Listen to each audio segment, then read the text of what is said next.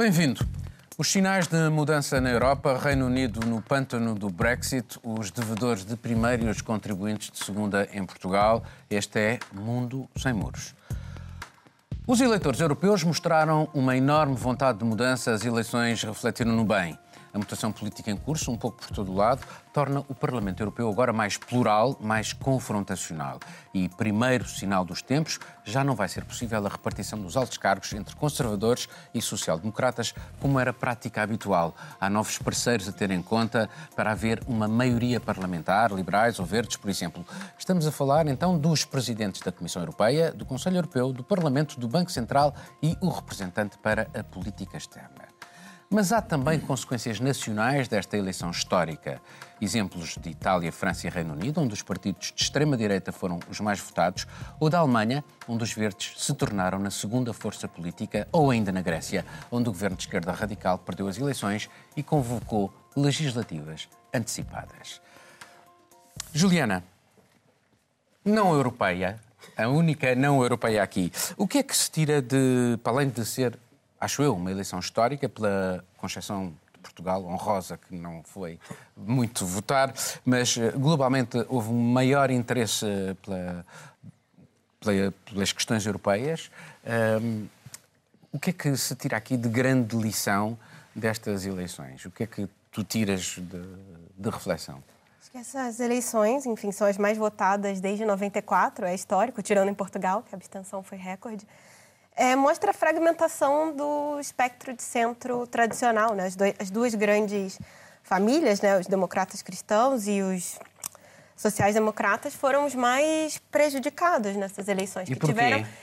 Porque justamente é, os partidos mais tradicionais, isso nós vemos um pouco por todos os países europeus, não conseguiram dar resposta a, ao que são as grandes questões nesse momento e, claro, perderam um timing para uma série de partidos populistas que se apresentam com respostas a isso. Se são respostas certas, erradas, assim, é muito, é muito discutível.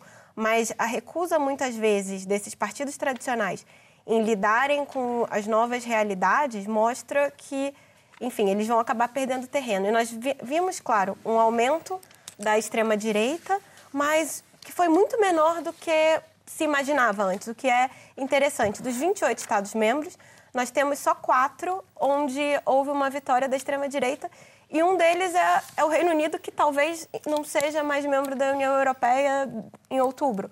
Então, é, é uma é questão a se pensar. Tivemos o avanço dos verdes, por exemplo, que eu acho que é muito significativo, principalmente na Alemanha. Em Portugal, tivemos também o PAN com o primeiro eurodeputado, principalmente entre o eleitorado mais jovem. O que mostra que, de repente, essa é uma tendência que nós vamos ver por muito tempo. Porque os partidos tradicionais também falharam muito em dar resposta ao que é considerado um problema muito sério para uma parte significativa do eleitorado, que são as questões ambientais, a preocupação mesmo com o futuro. Acho que é, é algo a, a, se notar por agora.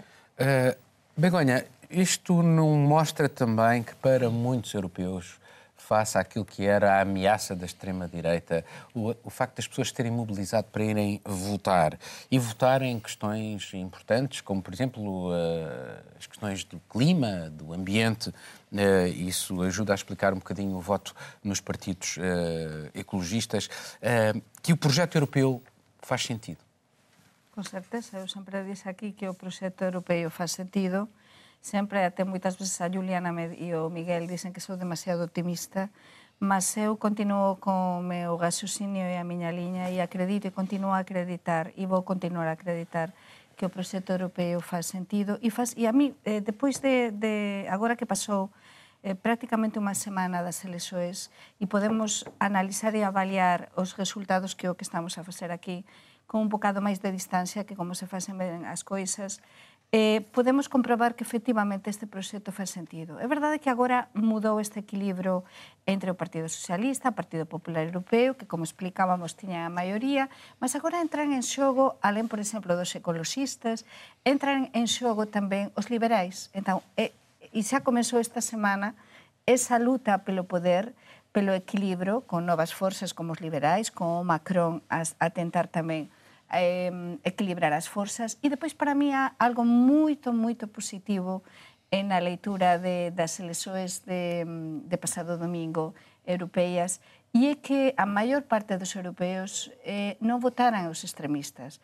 Alén de que os extremistas e a extrema direita, alén de que eh, a grande maioría dos europeos foran votar, salvo no caso do Portugal, que hiper preocupante o altísima extensao que se está a viver neste país, no meu país, por exemplo, na España, non é só desculpa porque houvese elexoes autárquicas e elexoes eh, autonómicas, que acontece outras veces coas europeas, de feito, aconteceu coas últimas europeas tamén en España, mas porque acho que eran, foran as máis importantes dos últimos anos, nos aquí xa falamos sobre iso, nos últimos programas e os europeos, nos europeos, nos apercebemos de que eran importantes e fomos votar. Fomos votar o que consideramos o voto útil, o menos mau, mas con certeza que os extremismos, por sorte, os extremismos radicais de direita, ficaran moito além do que se esperaba. E eu falo do meu país porque eu cá neste programa en, antes das eleições legislativas de España de, de día 28 de abril, expliquei aquí como eu confiaba en que os españois eh, íamos ser eh, máis eh, inteligentes do que moitos pensaban no momento de votar, que a Vox obtería moitos menos resultados do que se esperaba, moito pior, no día 28 de abril. E non só foi iso, sino que neste caso, nas europeas, a Vox ainda obteve pior resultado. Por tanto, Eh, en moitas cámaras municipais de España a Vox non ten representación neste momento, nas, eh, nas eleccións autonómicas tamén non, e na Europa vai ter representación, mas moito me, menos do que se esperaba e non vai poder xogar ese papel. Por tanto, a victoria dos demócratas a vitoria de, mm, sobre todo, outro tipo de proxectos que vamos ter de acompañar, como é o caso dos ecologistas, dos verdes, e a vitoria tamén e un novo camiño para os liberais na Europa. É, é verdade que uh, o uh, atual dirigente do PSOE vai ser provavelmente um dos fazedores Sim. de reis Sim. e um dos homens-chave na, na, na, nas negociações, juntamente com António Costa também, são os dois que vão negociar pelo, pelos socialistas com as outras forças políticas estes altos cargos. Mas nestas combinações, Miguel, de distribuição de taxas, distribuição de poder dentro da, do, do, Parlamento Europeu, uh, uh, parece certo o afastamento do candidato de Merkel. Uh, isso, pelo menos, decorreu deste primeiro encontro. isso é uma perda importante para a Europa ou é um melhor sinal para a Europa? Porque até aqui, eh, digamos, as estruturas, as principais estruturas eh, europeias estavam dominadas pelo Partido Popular Europeu com aquela sua visão mais conservadora e tudo feito mais ou menos naquela paz tecnocrática e burocrática e, e quase de, de, de, de jazigo uh, de Bruxelas. Agora as coisas, se calhar, vão ser um bocadinho diferentes. Achas que isto é um sinal de que a Alemanha perdeu um bocadinho de força dentro da, da Alemanha de Merkel? Não parece, não parece. Eu um, não ia tanto pelo otimismo, ia mais pela parte do raciocínio. Um, e, e, acho que Manfred Weber nunca foi realmente um candidato de Merkel. Manfred Weber é da CSU, não é o partido de Merkel. É Mas um... ela veio dizer que o apoiava. Teve fases, teve fases em que. Não veio claramente dizer que não o apoiava, mas nunca foi o, o candidato forte. Aliás, sabe-se que Merkel tende mais a ser contra esta lógica do Spitzenkandidaten, dos líderes dos partidos do Parlamento, que candidatos designados que, que, que depois uh, serão mais tarde Isso presidentes é da Comissão. No Tratado de Lisboa, Agora, Miguel. vamos ver, uh, está definido no Tratado de Lisboa, quem propõe o nome continuam a ser os chefes de Estado e de Governo, quem propõe o nome. A partir, mas é dos, é tão opaco. a partir desses. Oh, Paulo, desses... tu tens uma posição, mas uh, entre as pessoas que, que, olham para os tratados, há quem tenha dúvidas. Quem é que, se não houvesse dúvidas, Sim, claro. era claro, e já sabíamos que o candidato seria ou Timmermans ou Weber, ou então seria a Fastager ou Barnier que vêm de fora do Parlamento Europeu. Mas o que eu acho aqui muito significativo, para voltar à tua questão, é que Weber namorou com Orban durante bastante tempo, com Viktor Orban da Hungria, para conseguir os votos dentro daquele grupo que é o PPE. E aqui uh, entra a questão que a mim me preocupa muito, ao contrário do que eu vi da Juliana e da Begonha, porque eu acho que, que considerar que a, a, um, o avanço da extrema-direita não foi tão significativo assim, acho um erro crasso. Primeiro, porque a leitura, a fasquia foi posta muito alta a fasquia de que se isto seria uma guerra de titãs nestas eleições entre as forças democráticas ao centro e os extremistas da direita, que esta seria, este seria o confronto. Não é esse o caso. O confronto não se faz numas eleições. E se olharmos para a forma como estes dados foram analisados, começou-se a dizer assim: Vítor Orban e o Fidesz só teve 52%. Portanto, não pode ter sido uma vitória da extrema-direita que é, que é o que nós temos na Hungria, apesar de estar no PPE. Portanto, nem sequer conta, quando nós começamos a contar os deputados do Parlamento Europeu que estão na extrema-direita, o, o, o, Fidesz de Orban não está lá porque ainda está no PPE, mas é de extrema-direita. É antissemita, é xenófobo, está a, a, a, causar uma erosão das instituições democráticas no seu país. Portanto, é um partido de extrema-direita que nem sequer é contabilizado. Mas pronto, diz-se, ele só teve 52%, ambicionavam muito mais, portanto, foi uma derrota. Depois diz a Le Pen teve mais que Macron seria uma vitória. Mas não, porque ela teve um pouco menos do que nas anteriores.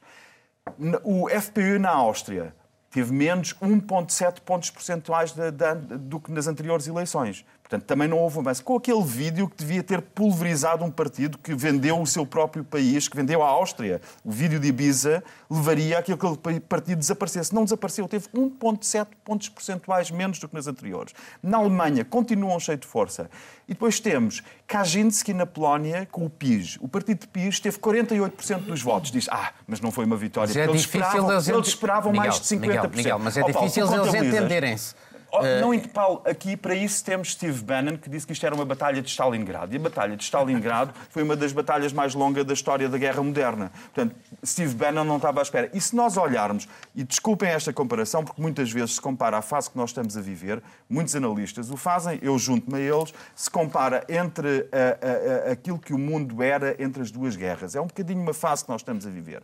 E se nós olharmos só para vermos o que é que é o avanço da extrema-direita, o que é que é o avanço de uma extrema-direita? O partido NSDAP na Alemanha, nas primeiras eleições nos anos 20, teve 6%. Depois aumentou, às tantas teve 18%. Isto é o partido da Adolf Hitler. E ganhou as eleições. Não, espera, espera. Ganhou. Depois teve 18%. Quando chegaram aos 18%, toda a gente dizia ah, 18% estagnaram. Era o que os jornais diziam. Estagnaram nos 18%. Nas seguintes, em 1930, teve 30% dos votos. 30%. Salvini, em Itália, teve muito mais do que isso. Mas depois, qual é que é que os analistas dizem agora? Ah, está bem, mas eles aí já estavam no governo. Também não é uma vitória. Portanto, o que nós estamos a fazer, estamos a olhar para resultados que são assustadores. Nós temos juntando as forças de bloqueio, ao contrário do que eu ouvi o primeiro-ministro português dizer, que eu ouvi dizê-lo a, a, a, quente, a dizer, bem, afinal a extrema-direita não teve muito mais do que 50 e tal deputados. É, são francamente, com, toda, com todo o respeito, mas para mim são contas de merceeiro ou de gestor de supermercados. Porque se nós juntarmos os, os deputados da extrema-direita, chegamos facilmente aos 170 e se juntarmos o Fidesz, que está no PPE, e, os, e aqueles que não estão em partido, chegamos aos 200 deputados. Portanto, isto é uma evolução mas a assustadora. vai sair no Brexit. Uh, se houver, olha, olha o, o, o, o, presidente dos Lib Dems está a dizer neste momento que por ele vai haver, vai fazer tudo para que haja um segundo referendo. A questão está aberta. E para que o Reino Unido fique na União Europeia. Não é certo, Juliana. É, não é certo. É, já, lá, já lá iremos. Uh, a verdade é que se, e foram contas que eu por acaso vi no, no Monde, se uh, os. Um, Uh, se concretizar o, o, Brexit, o grupo mais penalizado será precisamente o grupo da extrema-direita, com a saída eh, do, do, do partido... Mais penalizado depois de uma estrondosa vitória. Com certeza, mas eu, mas, oh, Miguel, há Miguel, uma lógica Miguel, Miguel, eu não estou a dizer que... Para eu não estou, com um eu não estou, fantástico. eu não estou a... Há uma begonização da análise destes é, resultados. É, um bocadinho de respeitinho. Não, a begonização é um sistema de análise. Eu queria que falar a Marilyn. Marilyn, Marilyn, Marilyn. te Marilyn. Sim, eu tenho tendência a concordar com o Miguel sobre este assunto, porque acho que de forma ideológica, para mim, há todas vitórias da extrema-direita e má. Portanto, eh, acho que nós estamos a observar uma, uma força no Parlamento Europeu de, eh, de partidos contra a Europa, de partidos que não querem essa Europa para as más razões. Mas já não dizem que querem de, de, de, eh, Posso falar? Eu estou a sair, fazer sair, que, querem que é um destruir a Europa forte. por dentro. É um grupo, sim, tudo bem, mas é isto que eles representam. Exatamente. As pessoas votaram para pessoas que não querem dessa Europa. Pronto. E, e, acho que as pessoas até, por exemplo, na França, não só, não só percebem muito bem disto. Chegam a 175 uh, lugares no, no Parlamento. Uh, Sem os Dorman. É. e quatro, quatro, quatro sièges uh, debaixo do Partido Popular. Portanto, eu acho que é uma força enorme que está a entrar na União Europeia. Eu não concordo contigo, por exemplo, quando tu dizes que o Vox não deu, mas o Vox entrou no Parlamento Europeu. Mas pronto, mas isso, é, isso é enorme. Isso é tu enorme. fala é uma... que eu depois respondo ao meu uma... mas, mas isso é verdade, é um facto, estou a inventar. O Vox não, não, entrou, o Vox no entrou no Parlamento entrou, Europeu. Mas do que se esperava... Para mim, para mim é, é, são coisas muito, muito, muito fortes que estão a acontecer. Na minha opinião. Calma, minha opinião. Só, um minuto, desculpem lá. Uh, uh, Marredinho claro. tem que acabar. Diz. Sobre isto, em relação à França, por exemplo... Eu acho que, que, que saber que a Marine Le Pen é, não, em primeiro lugar, depois da campanha de, de já tinha Macron, tido o primeiro lugar em 2014. Certo, mas não é a primeira vez. Sim, certo, mas outra circunstância lá com uh, Emmanuel Macron que colocou toda a campanha dele nessa base de uma de uma guerra que ele que ele dizia que ia ganhar em relação a Marine Le Pen, deixou passar à frente Marine Le Pen. É, é importante o que está a acontecer em França, porque o, o, Emmanuel Macron, depois de ter limpado a, a direita, a direita já, já desapareceu, a esquerda, a esquerda já desapareceu. Agora está a atacar a, a direita. O, Tiveram o espaço, 8, o espaço dele é o sóculo de base da eleição dele. É, é, é mais ou menos o mesmo número, não me lembro, eh, na primeira volta da, da presidencial em França. Ele, ele, volta ao patamar dele, que faz sentido, porque ele fez, fez coisas que seduziram eh, muita gente, mas ele não tem mais de manobra. Eh, eh, terça-feira, a Cimeira Europeu que houve para, para falar, que estiveram para falar das, das eleições. Logo, logo, Manuel Macron quis tomar as iniciativas e falar e dizer quem queria para, para governar, governar entre a, a, a União Europeia. E, portanto, mostra com quanto ela está a perder terreno e está, está a ser numa situação na minha opinião, difícil. Uh, Begonha, eu vou uh, permitir que fales sobre este tema, mas vamos ter que passar para outro. Porque isto tem... Está bem, mas vou ser muito rápida do que dizia Miguel. É verdade, foram eleitos 57 deputados da extrema, da extrema direita europeia, dos diferentes países, mas houve um total de 700 e tal deputados na União Europeia. A extrema direita con certeza que é un problema, con certeza Maguilín e con certeza Miguel, e iso todas as persoas que nos ven en casa todos os europeos estamos preocupados por iso. Isto de falar da Begoña Sasao, Vamos ver, é um bocadinho de falta Porque não de... são 57, Na... Begonha, são 175 que são contra esta é, União Europeia. Não, estás a incluir a Orbán. Estás a incluir não, a Não é Orbán, não é Orbán. Oh, está bem, eh, vamos de ver, estamos a falar de uma minoria entre todo. Temos de ser analistas, sobretudo, do, do que está a acontecer.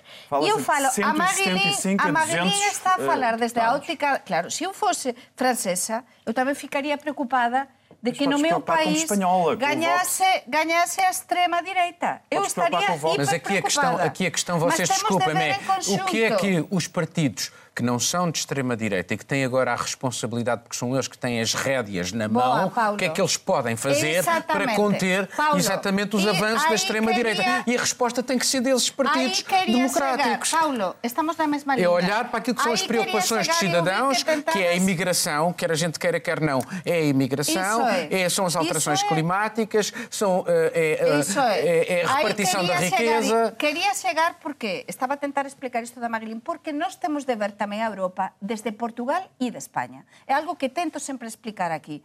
Desde Portugal e España non temos de ver só a Europa desde París, desde Berlín e desde Londres. Xa está ben de ollar para nós. A Europa tamén ten de ollar para nós. E o Paulo explicaba antes unha cousa moito importante. O líder español, o Pedro Sánchez, España tamén deu un malesao ao mundo. E Portugal tamén, aínda que a poquísima participación. Mas España sí que teve muitísima participación e deu un malesao ao mundo de que quer Europa e de que o Pedro Sánchez ten de xogar un papel moito importante precisamente en tentar encontrar un equilibrio democrático para a lideranza europea entre PP, Partido Popular Europeo, Partido Socialista Europeo e liberais. E os verdes. E os verdes. E os verdes. Não podes esquecer dos verdes. Vamos passar não, para, para, um outro assunto não, que tem a ver com este. O Reino Unido foi o país onde as eleições europeias provocaram um verdadeiro terremoto político. A soma dos dois principais partidos, Tories e Labour, não chegou aos 25% do eleitorado. A Primeira-Ministra está de saída. O principal candidato ao lugar, Boris Johnson, está a braços com a justiça por ter alegadamente mentido durante a campanha do referendo em 2017. E o novo partido do Brexit, de Farage, de extrema-direita, o grande vencedor das eleições europeias é uma sombra assustadora no cenário cada vez menos improvável de eleições legislativas antecipadas.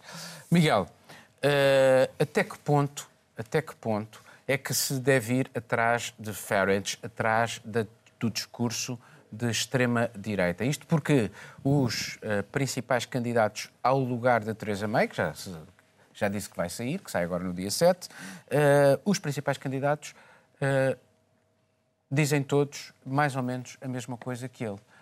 Eu estou a falar, por exemplo, do caso de Boris Johnson, que diz que vai para um no deal de certeza, se for caso disso.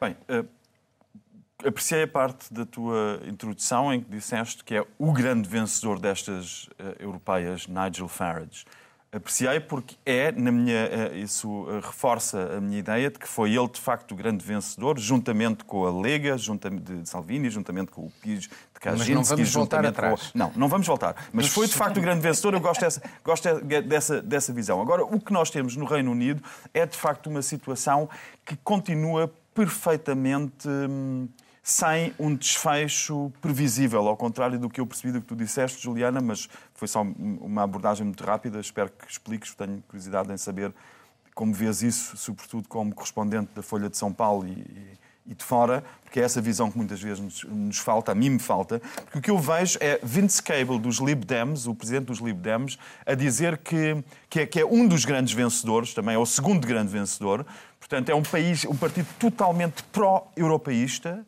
no Reino Unido, teve uma votação fortíssima, porque disse claramente que queria esta Europa, queria continuar nesta Europa. Farage recebe uma votação muito elevada, mas longe de uma maioria. Portanto, se nós pensarmos que quem é a favor da Europa não votou em Farage, portanto, Farage não representa a vontade do povo inequívoca. Agora, deixa-me dizer, Johnson, que é o principal candidato a suceder a Theresa May, juntamente com os outros ministros do gabinete, que são quatro ou cinco que também estão na calha para suceder a qualquer um deles. Ou... Michael Gove é o único que admite uma saída, uh, uh, prefere uma saída negociada. Todos os outros estão numa postura de no deal e partir e Vamos ver se a Europa aceita uma saída Isso, renegociada. Renegociada. Portanto, o, o que eu, para mim é muito mais relevante face a este quisto, este, esta, esta, eh, esta visão enquistada nos stories de todos os sucessores de May estarem, ou quase todos, à exceção de Michael Gove, que é o Ministro do Ambiente, todos eles estarem dispostos a sair à bruta. Porquê? Porque estão a encostar aos resultados de Nigel Farage. Acham que aí é que há votos para ir buscar. Porque eles tiveram uma votação tão miserável tal como o Labour também sofreu, mas os Tories tiveram, tiveram menos 10% dos votos. Um, eh, e estão de tal forma Mas a política que estão a encostar à direita e estão-se a encostar a Farage. Agora a questão é, que efeito vai ter este aperto a Boris Johnson, que fez promessas que são, pegou em factos uh, que forjou, em dados que manipulou, manipulou para convencer as pessoas a votarem a favor do Brexit em 2016. Agora houve um particular que conseguiu uma queixa contra Boris Johnson, para o eh, responsabilizar criminalmente por é esta promessa. De duas a três semanas. Até porque ele era detentor de um cargo público. Às tantas, ele já era ministro dos Negócios Estrangeiros e ainda insistia em números errados. Diz a acusação, dizemos, dizemos nós que lemos aquilo que foram os contributos do Reino Unido para a União Europeia. Portanto, temos de facto uma situação muito enquistada e não parece certo, apesar de tudo, depois de uma entrevista muito grande que li a Vince Cable, que vi com Vince Cable, dos Lib Dems, e que há forças muito fortes para o Reino Unido permanecer na União uh, Europeia. Uh, Marilyn, quando nós somamos uh, os uh, eurocéticos e a extrema-direita no Reino Unido, o número daqueles que querem manter-se na Europa é superior. Uh, isto justificaria por si só um novo referendo, como uh, os liberais uh, pretendem, ou de facto terá que haver eleições antecipadas? Eu vou-te Porquê que é as eleições antecipadas? Porque qualquer renegociação, porque um, uma saída não negociada, como falou Boris Johnson, é ao arrepio daquilo que foi decidido pelo Parlamento. Eles não podem uh, depois do Parlamento ter dito que não pode não haver pode uma haver, saída não, não negociada, sim. fazer agora uma Exatamente. saída negociada. Sim, acho que novamente estamos num beco sem saída em termos de Brexit ou não, ou não Brexit, Brexit duro ou soft. Uh, eu, eu, acho que a, situação é cada vez mais complicada e, e de facto, a, leitura que nós temos é, é, há uma vantagem curta dos, eh, dos favoráveis, mas não, é, não, não, é, não sei se isto é suficiente para dar a volta. Porquê? Uh, vai ser nomeado o sucessor de Theresa May, acho que a curto prazo é. É agora, é, sim. É, é, rapidamente, não é? Vão, vão ser dois. O Parlamento, o Parlamento sim, prefere o, o, Ministro dos Negócios Estrangeiros, Pronto. o Jeremy Hunt, e uh, eles vão ter que indicar dois nomes uh, para os aderentes do, do, partido. E são eles que vão votar. E desse grupo Exatamente. de aderentes, que são cerca de 100 mil pessoas, o mais popular é Boris Johnson. A verdade é que. Mesmo com eleições o... antecipadas, vai ser importante saber quem vai ser nomeado, ou pelo menos menos citado. Portanto, acho que lá é, parece um bocado as bonecas russas. tu tira uma coisa, tens que pôr outra, senão não, não funciona. O que é que vai funcionar? Não sei. Eh, fazer, fazer um novo referendo são eles que têm de decidir. É, cada vez, é, é falado toda vez que acontece qualquer coisa na, no Reino Unido. Unido. Não sei, não sei qual é a possibilidade que eles vão ter. A União Europeia voltou a dizer que, eh, pronto, vai ser uma nova comissão, nove, novos dirigentes, mas que não querem negociar, que não está fechado isto. Vão sair, ou não vão sair, vai ser o no deal, vai ser. Eu acho que nós vamos para o no deal e que vai ficar muito mal. Agora, eu, gostaria de dizer uma coisa. Na minha opinião, o hum, Nigel Farage uh, coloca-se, em, termos de Parlamento Europeu, se coloca mais no, su, eh, soberanistas Soberanistas, sim. Soberanistas que na extrema-direita uh, à, la Mar à la Marine Sim, ele também não quer uh, associações que, como a Marine Le Pen. Criou um partido em seis, em seis, seis semanas, dois meses, dois meses e meio, um, e saiu, saiu do UCAIP, que era muito mais uh, colocado na extrema-direita. Portanto, o acho... UKIP, mas foi fundado UKIP, por ele. UKIP. Mas foi fundado sim, por sim, ele. Mas, é, era mas... mais extrema-direita. A seguir sim, mas, dizer, mas, mas a cabeça ele... é a mesma, a cabeça sim, por trás é a mesma. Certo, mas para poder ir no Parlamento, ele coloca-se mais no soberanismo, porque ele quer, quer o Brexit uh, e quer negociar, quer negociar neste aspecto. Ele quer isto. Portanto, tudo vai ser feito para pôr uh, Johnson do lado para Nigel Farage poder é, negociar. É curioso porque no, no referendo de 2017 havia realmente duas cabeças, uh, que são exatamente as mesmas. Boris Johnson, dentro da ala mais aceitável dos conservadores e Farage na ala mais extremista. E haveria até duas empresas, a Cambridge Analytics e uma outra, uma trabalhando para Boris Johnson, a outra trabalhando para, para Farage, para tentar usar as redes sociais e condicionar os eleitores. Isso há pessoas que funcionou. A, pessoa que está por trás dessas duas empresas. Um, é o, é o, mesmo, o mesmo homem, é um milionário norte-americano ligado aos ultraconservadores e ligado a Donald Trump. Um, Donald e, portanto, Trump são, vai visitar uh, o Reino Unido uh, agora. São os dois uh, homens que voltam a estar neste momento naquele espectro político da, da, direita até à extrema-direita. e aqui a questão que se coloca é: seria ou não seria mais saudável partir para umas eleições legislativas antecipadas do que manter esta situação, porque o Parlamento, o Parlamento já mostrou este Parlamento britânico que não consegue entender-se. E, portanto, se calhar, uma clarificação do Parlamento, só que os conservadores não querem, não querem porque serão corridos Mas, pelo, pelo, Paulo, pelo, pelo partido do, escolher, do Farage. Quem vai escolher o próximo primeiro-ministro ou primeira-ministra britânico são, na verdade, 120 mil sócios, né, membros do Partido Conservador, que são pessoas majoritariamente com mais de 60 anos, que são muito mais à direita do que a maior parte do Reino Unido. Então é muito preocupante pensar que a próxima pessoa que vai liderar esse processo é escolhida por um grupo tão pequeno, porque na verdade é isso, é um grupo muito restrito de pessoas que vai escolher. Então se seria saudável para a democracia inglesa, seria, sim, porque na verdade é, essa composição do parlamento é, foi culpa também da Theresa May em um outro erro de análise que convocou, enfim, eleições e teve uma derrota, diminuiu ainda mais o apoio dela. Agora, a verdade é que, de um lado ou de outro, seja nos Remainers ou nas pessoas que querem sair da União Europeia, está muito fragmentado. É, explicando um pouco para o Miguel o que, eu, o que eu tinha dito, nos liberais democratas, o próprio Vince Cable renunciou no mesmo dia que, que a May, a liderança do, do partido, mesmo Sim. enfim, não tinham divulgado ainda os resultados das eleições, né? Foi mas naquele momento, sair, mas já tinha, já tinha saído. E por quê?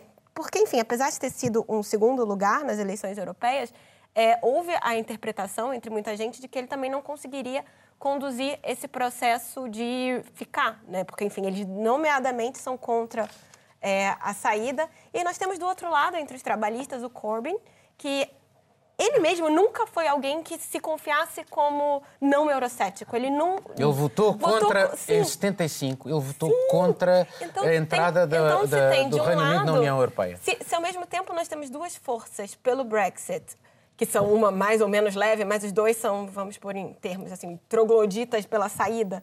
E nós temos do outro lado, entre a posição que deveria defender é, a permanência na União Europeia como alguém que não que é interpretado como alguém que não tem força para isso. Porque entre muitos trabalhistas, o Corbyn era justamente a pessoa errada para defender a, as posições da oposição, digamos assim. Então, nesse momento, existe uma fragmentação total na política britânica, no parlamento, e a consequência disso vai ser um, um perfil de eleitorado que ninguém sabe muito bem qual é.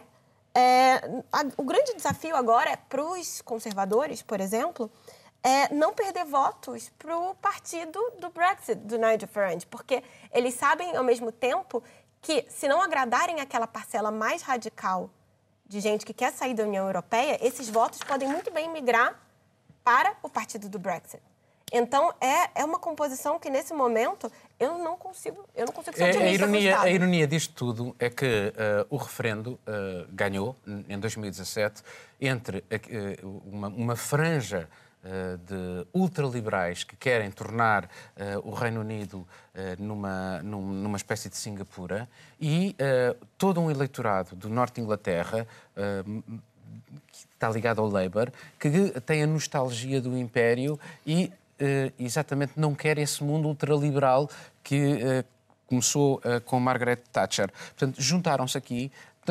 Provavelmente o que houve foi uma ausência absoluta de debate sobre uh, uh, aquilo que se queria e aquilo que se pretendia. Porque estes mundos são inconciliáveis. Isso Esse é. mundo uh, de trabalhadores e pobres do norte de Inglaterra queria mais proteção do Estado e os ultraliberais querem menos Estado. E, e estes dois juntaram-se por razões absolutamente diversas num único projeto que era sair da União Europeia. Como se isto fosse conciliável. E a própria imprensa, mais de 80% da, da imprensa britânica, esteve permanentemente contra o projeto europeu.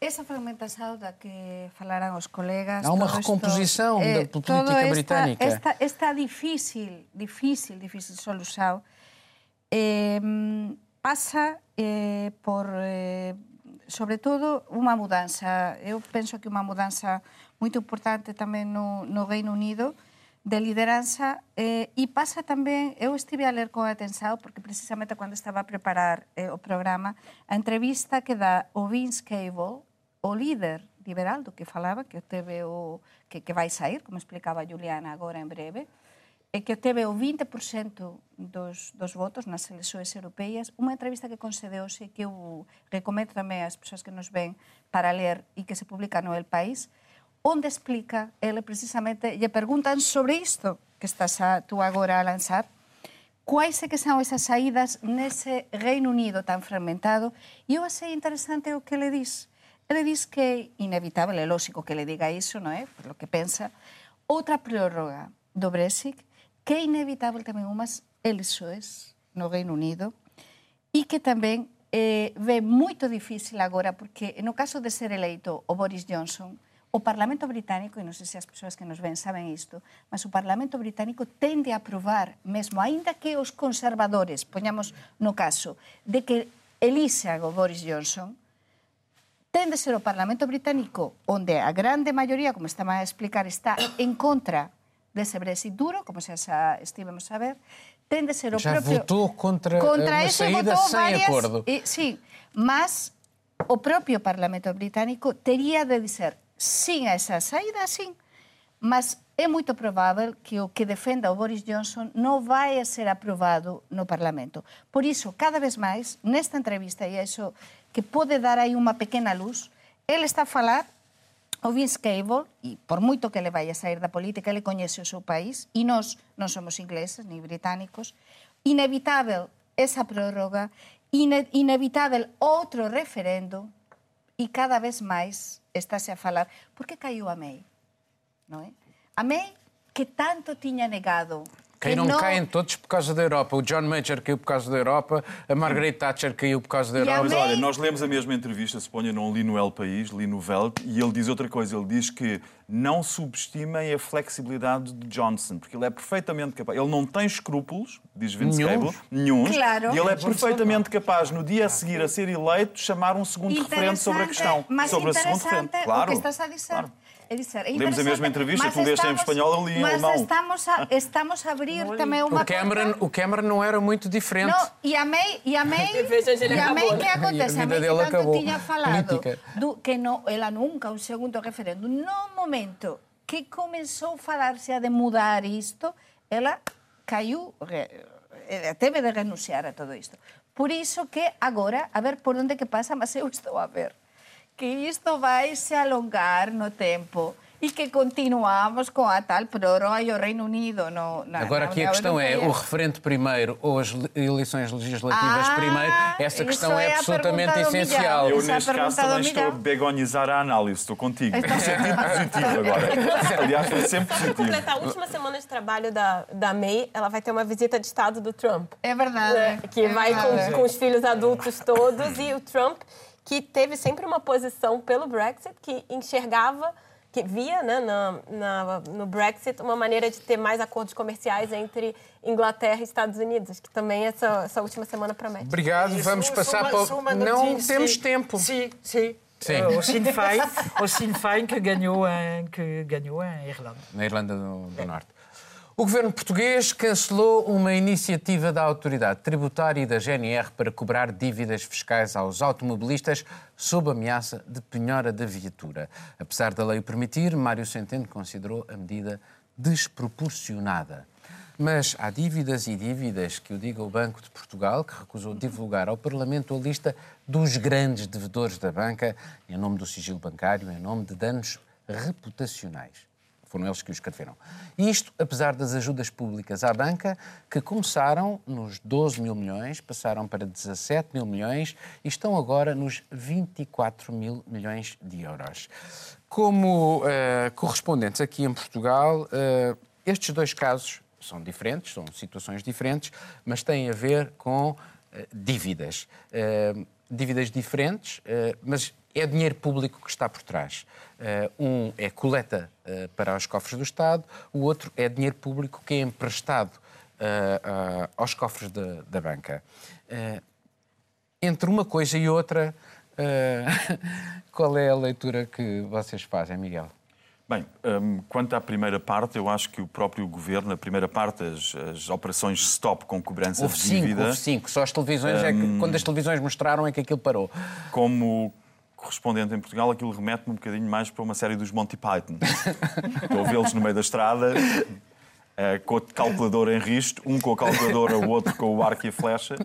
E pronto, não, não há muito mais a dizer. É uma. É uma Mas como é sinal político é- Mostra, era- não, mostra, mostra uma atitude do Estado face aos cidadãos, que infelizmente se repete em, muitos, eh, eh, em muitas áreas dos- da, da relação dos cidadãos com o Estado, se repete este padrão de prepotência. Prepotência do Estado que, que eh, vai buscar aos pequenos contribuintes aquilo que não consegue ir buscar aos grandes. É E uma com os grandes é estamos na questão, é. estamos na questão que tu referiste, eu só queria aqui lembrar duas coisas. Quanto aos grandes devedores, que, o, que é uma lista Excel com 3 mil grandes devedores que não está a ser divulgada porque o Banco de Portugal diz que viola o sigilo bancário e põe em risco E o Banco Central Europeu também põe em risco operações em curso. E aqui a questão tem que ser vista, temos de recuar um pouco. Em 2015, a Procuradora-Geral da República dizia, na altura a Procuradora-Geral da República dizia que existe que ela vê em Portugal a existência de uma rede de corrupção instalada no Estado.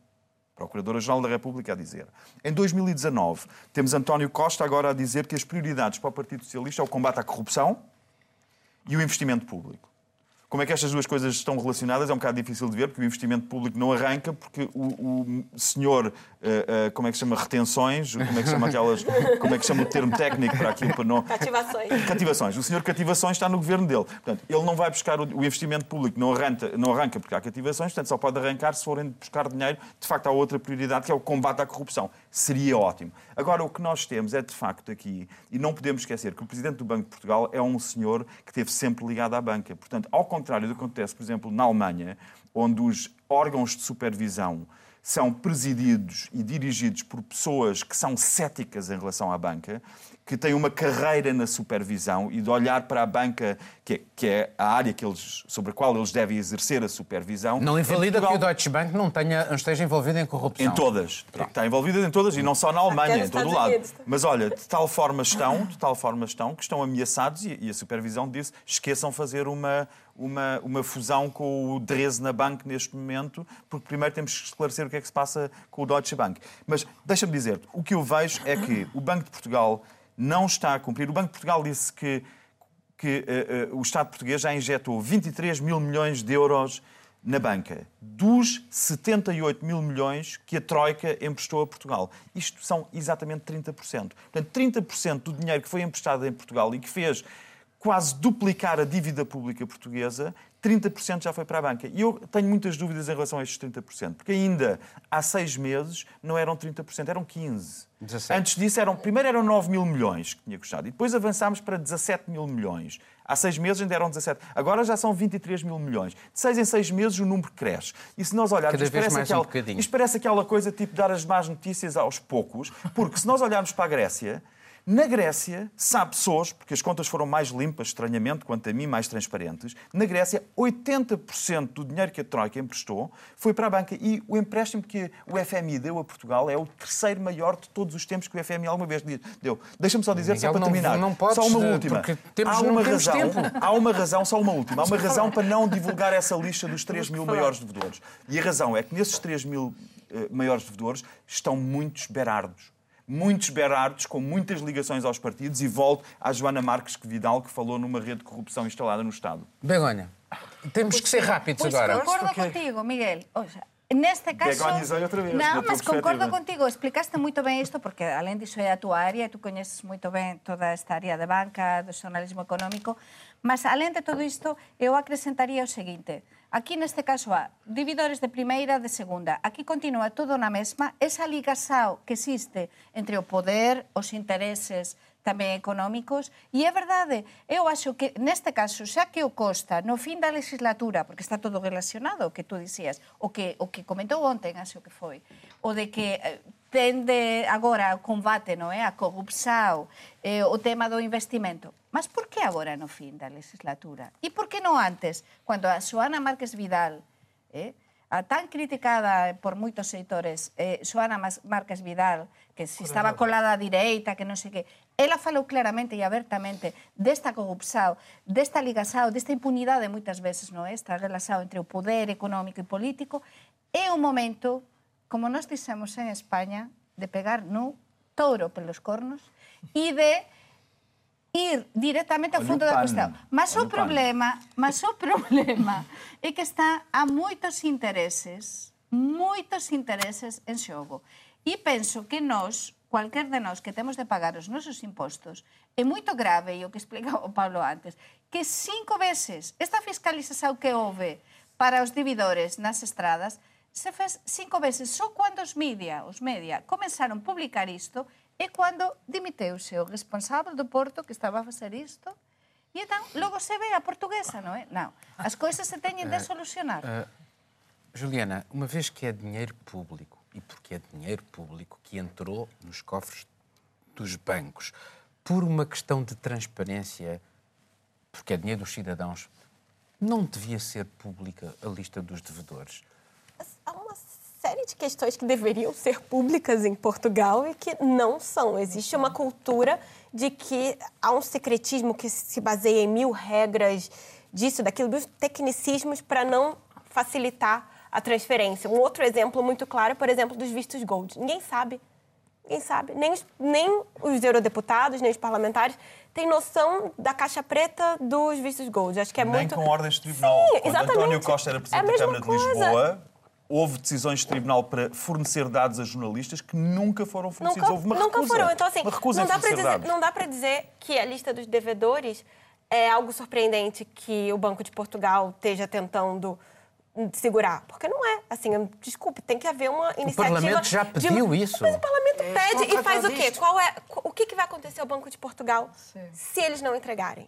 Porque, assim, ninguém... Eu, eu posso pedir para a pessoa não roubar. O Estado faz isso, mas se não houver punição, se não houver uma contrapartida, não vai acontecer nada. Agora, nesse caso, o que mais me assusta é o discurso de não sabia. Vem o ministro dizer que não sabia, o primeiro-ministro dizer que não sabia. Ninguém sabe. Como é que se convoca uma operação stop que, que tem participação da GNR, é essa última, mas que teve antes participação da PSP?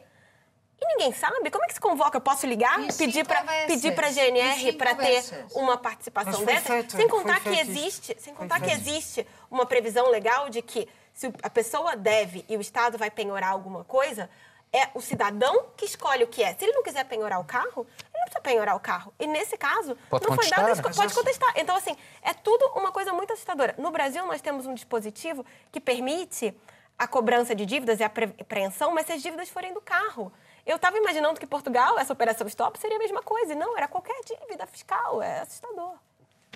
Mas acho que Marilene. foi o, o abrigo de uma lei. Temos que- A lei existe, a lei existe. existe E a PSP, já do tempo do Vítor Gaspar, já tinha feito Exatamente. uma, algo Eh, semelhante. agora que ela seja mal, mal aplicado, aplicado de uma forma esquisita, como tu dizeste e muito bem, Juliana. Aquilo foi travado por uma questão de imagem eh, política num ano eleitoral eh, e, e, e tent- Claro, mas tiveram, tiveram que parar isto e acho que a decisão foi, foi, foi, foi boa de parar essas, essas eh, atitudes. Eu, eu- eu notei, foram cinco, sete, li várias eh, coisas diferentes sobre isto, cinco operações eh, stop desse género e uma foi a Sa- Santo Mas é, Tirso. é, é, é, é prepotência do Estado?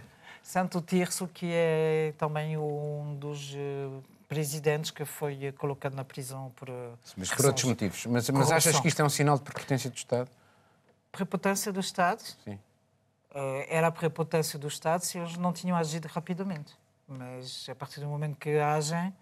eh, E em, relação, e em relação a esta história da- do- do- das- dos grandes devedores da banca, o que é que tu achas? Achas que há aqui de facto uma tentativa de abafar o assunto, não revelar, uma vez que há dinheiro público envolvido?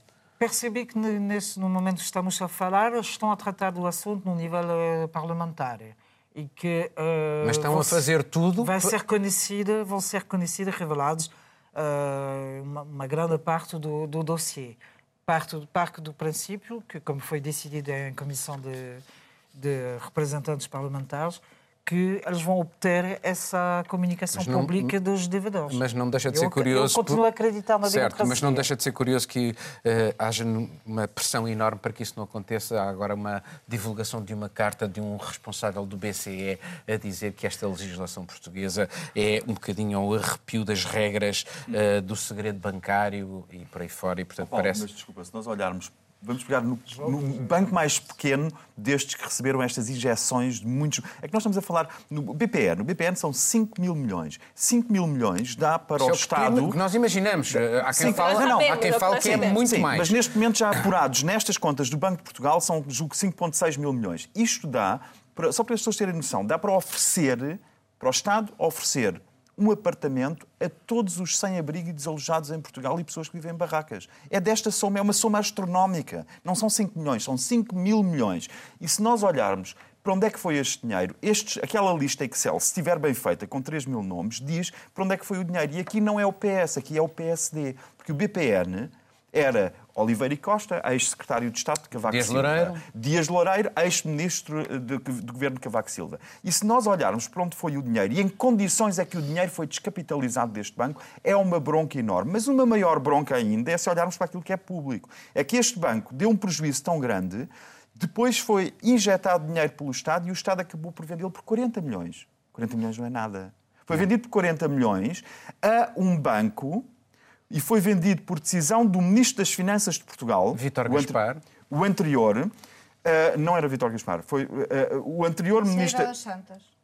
Bem, o Ministro das Finanças que assinou o despacho de nacionalização e que depois são dois diferentes, que depois fez a venda, hoje em dia é líder CEO e presidente do banco que comprou por tudo e meio o banco que ele próprio nacionalizou e vendeu. E este, isto aqui voltamos à Joana Marques Vidal e à Procuradora-Geral da República. Há tantos indícios de uma rede de corrupção instalada no Estado que o interesse em revelar o que quer que seja é, como tu dizias... E vamos, eh, vamos ter que terminar, mas podes dizer. Não, é que participei nesta semana, fui convidado para animar um debate sobre justamente a corrupção e foi super interessante porque a França uh, adoptou uma lei importantíssima contra a corrupção uh, que, que é dirigida às, às sociedades, às empresas, quer que seja, bancos incluídos, e que tenha e, e a implicação das medidas que são tomadas vão até as filiais. E foram buscar a ti para animar, com tanta gente mais competente para animar claro. debates sobre corrupção. Era só,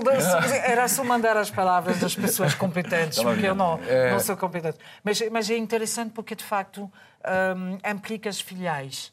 De, de, de, grandes grupos, eh, basta ter 500 eh, empregados em França, no, na, na Casa Mai, para, para com uma filial mesmo pequenina, uh, a França tem o poder de ir ver o que é que está feito, e aí são 150 perguntas feitas às empresas para garantir que eles estão a tomar medidas para impedir a corrupção. É isto obrigado. a mexer eh, eh, as cordeirinhas da... Obrigado, Marilina. Obrigado a todos. Hoje não fazemos a ronda final. Terminamos agora o programa, voltamos dentro de uma semana. RTP, RDP Internacional na RTP3 e Mundo Sem Muros pode também ser ouvido em podcast. Tenha uma boa semana.